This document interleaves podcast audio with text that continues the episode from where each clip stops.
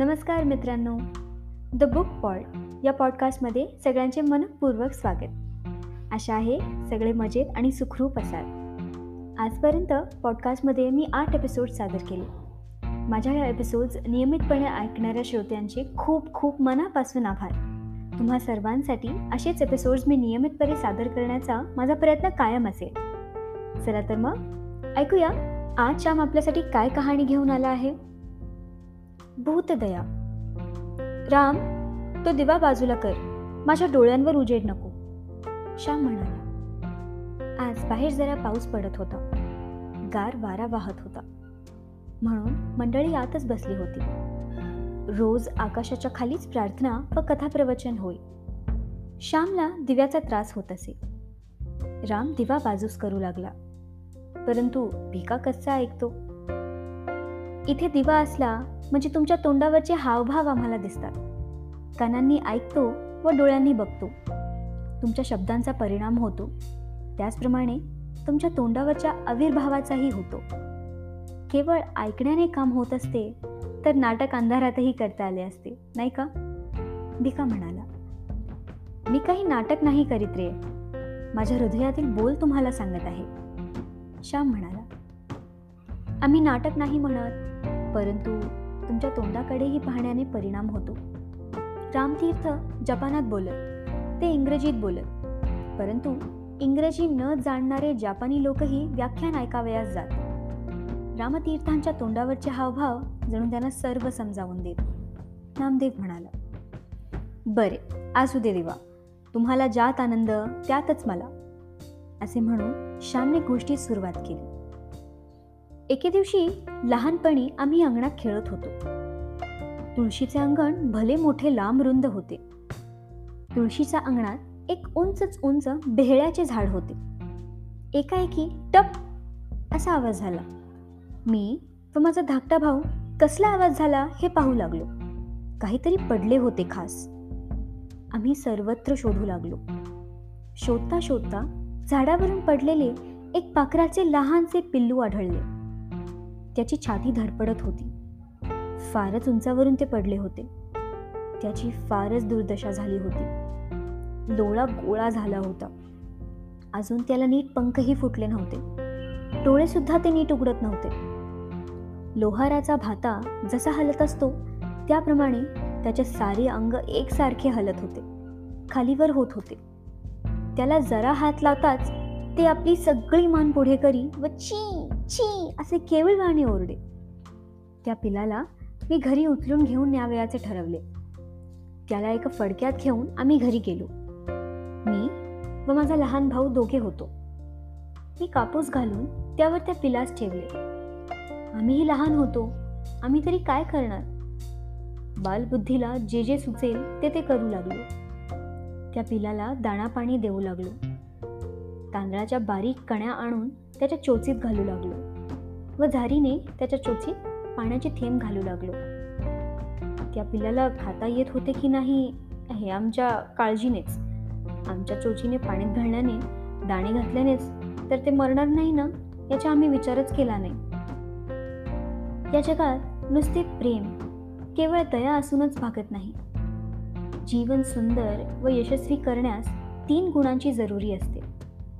पहिली गोष्ट म्हणजे प्रेम पाहिजे. दुसरी गोष्ट म्हणजे ज्ञान. आणि तिसरी गोष्ट म्हणजे शक्ती. प्रेम ज्ञान व बळ या तिन्ही गोष्टी ज्याच्याजवळ आहेत त्याला जगात कृतार्थ होता येईल. प्रेमहीन ज्ञान तेही व्यर्थ. ज्ञानहीन प्रेम तेही फुकट. प्रेम ज्ञानहीन शक्ती व शक्तीहीन प्रेम व ज्ञान तेही व्यर्थच.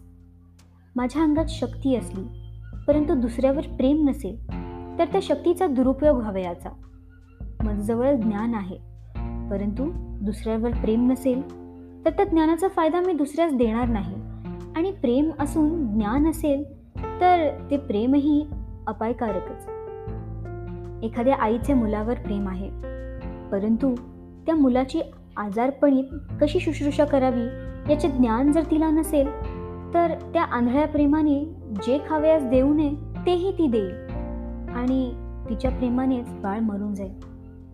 समजा आईजवळ प्रेम आहे ज्ञानही आहे परंतु ती जर स्वतःच अशक्त व पंगू असेल तरीही तिच्या प्रेमाचा व ज्ञानाचा फायदा मिळणार नाही. प्रेम ज्ञान व शक्ती यांचा विकास जीवनात हवा. प्रेम म्हणजे हृदयाचा विकास. ज्ञान म्हणजे बुद्धीचा विकास व शक्ती म्हणजे शरीराचा विकास. शरीर मन व बुद्धी या तिहींचा वाढ जीवनात हवा. आम्ही त्या पिलावर प्रेम करीत होतो परंतु आम्हाला ज्ञान नव्हते. त्याच्या चोचीत पीठ कण्या नाना पदार्थ भरले व सारखे पाणी ओतले. गरीब बिचारे आमच्या अडाणी प्रेमानेच ते बेजार होत होते. त्याने शेवटी मान टाकली. मी त्याला म्हटले आम्ही तुला पिंजऱ्यात कोंडून नाही हो ठेवणार. तू बरा हो व आपल्या आईकडे उडून जा. आम्ही दुष्ट नाही हो. तुझ्या आईसाठी तरी नको रे मरू.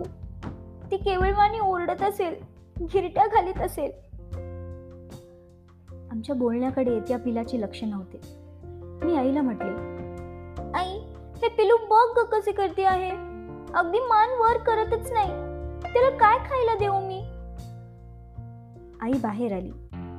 तिने पिलाला प्रेमळपणे हातात घेतले म्हणाली श्याम हे जगणार नाही हो. त्याला सुखाने मरू दे.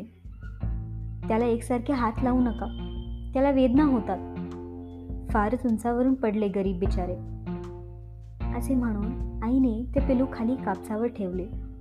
व ती घरात कामकाज करावयास निघून गेली. आम्ही त्या पिलाकडे पाहत होतो.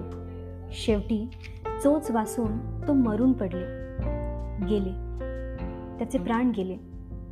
त्याचे आईबाप भाऊबंद कोणी त्याच्याजवळ नव्हते. आम्हास फार वाईट वाटले. त्याला नीट पुराव्याचे असे आम्ही ठरवले.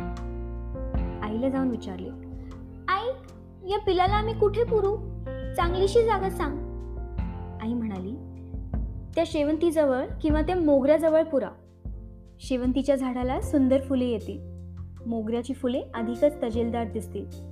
कारण तुम्ही त्या पिलाला प्रेम दिले आहे. ते प्रेम ते पिलू विसरणार नाही.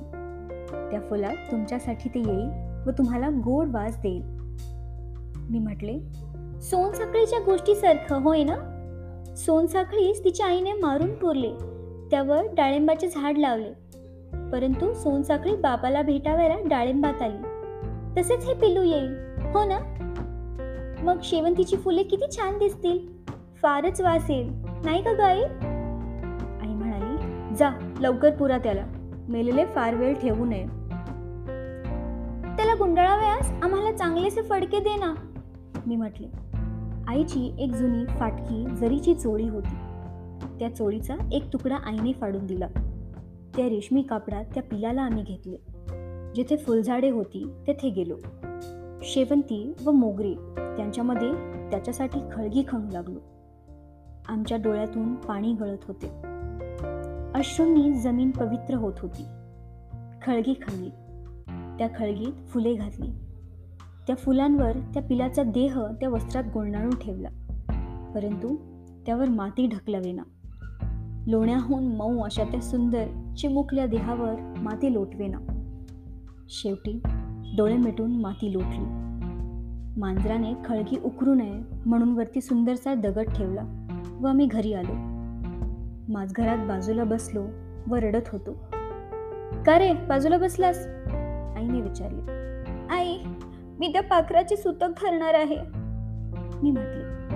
आई हसली व म्हणाली अरे वेड्या सुतक नको हो धरावयाला. मी म्हटले आपल्या घरातले कोणी मेले म्हणजे आपण धरतो ते आई म्हणाली माणूस कोणत्या तरी रोगाने मरतो. यासाठी त्याच्याजवळ असणाऱ्या मंडळींनी इतरांपासून काही दिवस दूर राहणे बरे. म्हणजे साथीचे रोग असतात त्यांचे जंतू फैलावत नाही. म्हणून सुतक पाळीत असतात. त्या पाखराला का रोग होता? बिचारे वरून खाली पडले व प्राणास मुकले. आईचे शब्द ऐकून मला आश्चर्य वाटले. आई तुला हे कोणी सांगितले? मी विचारले. आई म्हणाली मागे एकदा ओटीवर ते कोण गृहस्थ आले होते? ते नव्हते का बोलत? मी ऐकले होते व ते मला खरे वाटले. जा हातपाय धुवून ये म्हणजे झाले. वाईट नको वाटून घेऊ. तुम्ही त्याला प्रेम दिले चांगले केले. देवही तुमच्यावर प्रेम करी. तुम्ही कधी आजारी पडलात व तुमची आई जवळ नसली तरी दुसऱ्या मित्रास उभे करी. देवाच्या लेकरास कीड मुंगी पशुपक्षी यांना जे द्याल ते शतपटीने वाढवून देवबाप्पा आणून देत असतो. पेरलेला एक दाणा भरलेले कणीस घेऊन येतो. श्याम तुम्ही पाखरावर प्रेम केलेत. तसेच पुढे एकमेकांवर तुम्ही करा. नाहीतर पशुपक्ष्यांवर प्रेम कराल. परंतु आपल्याच भावांना पाण्यात पाहाल. तसे नका हो करू. तुम्ही सारी भावंडे एकमेकांना कधी विसरू नका. तुमची एकच बहीण आहे. तिला कधी अंतर देऊ नका. तिला भरपूर प्रेम द्या. आई हे सांगत असता गहीवरून आली होती. माझ्या वडिलांजवळ त्यांचे भाऊ कसे वागले हे का तिच्या डोळ्यासमोर होते? का ती नेहमी आजारी असेल तरी तिच्या भावांनी तिला हवापालट कराव्यास कधी नेले नाही म्हणून तिला वाईट वाटत होते? तिच्या भावना काही असोत परंतु ती जे बोलली ते सत्य होते. मुंग्यांना साखर घालतात परंतु माणसांच्या मुंग्या मुरगाळतात. मांजरे पोपट यांवर प्रेम करतात. परंतु शेजारच्या भावावर मनुष्यावर प्रेम करत नाही. हे आपण पाहत का नाही?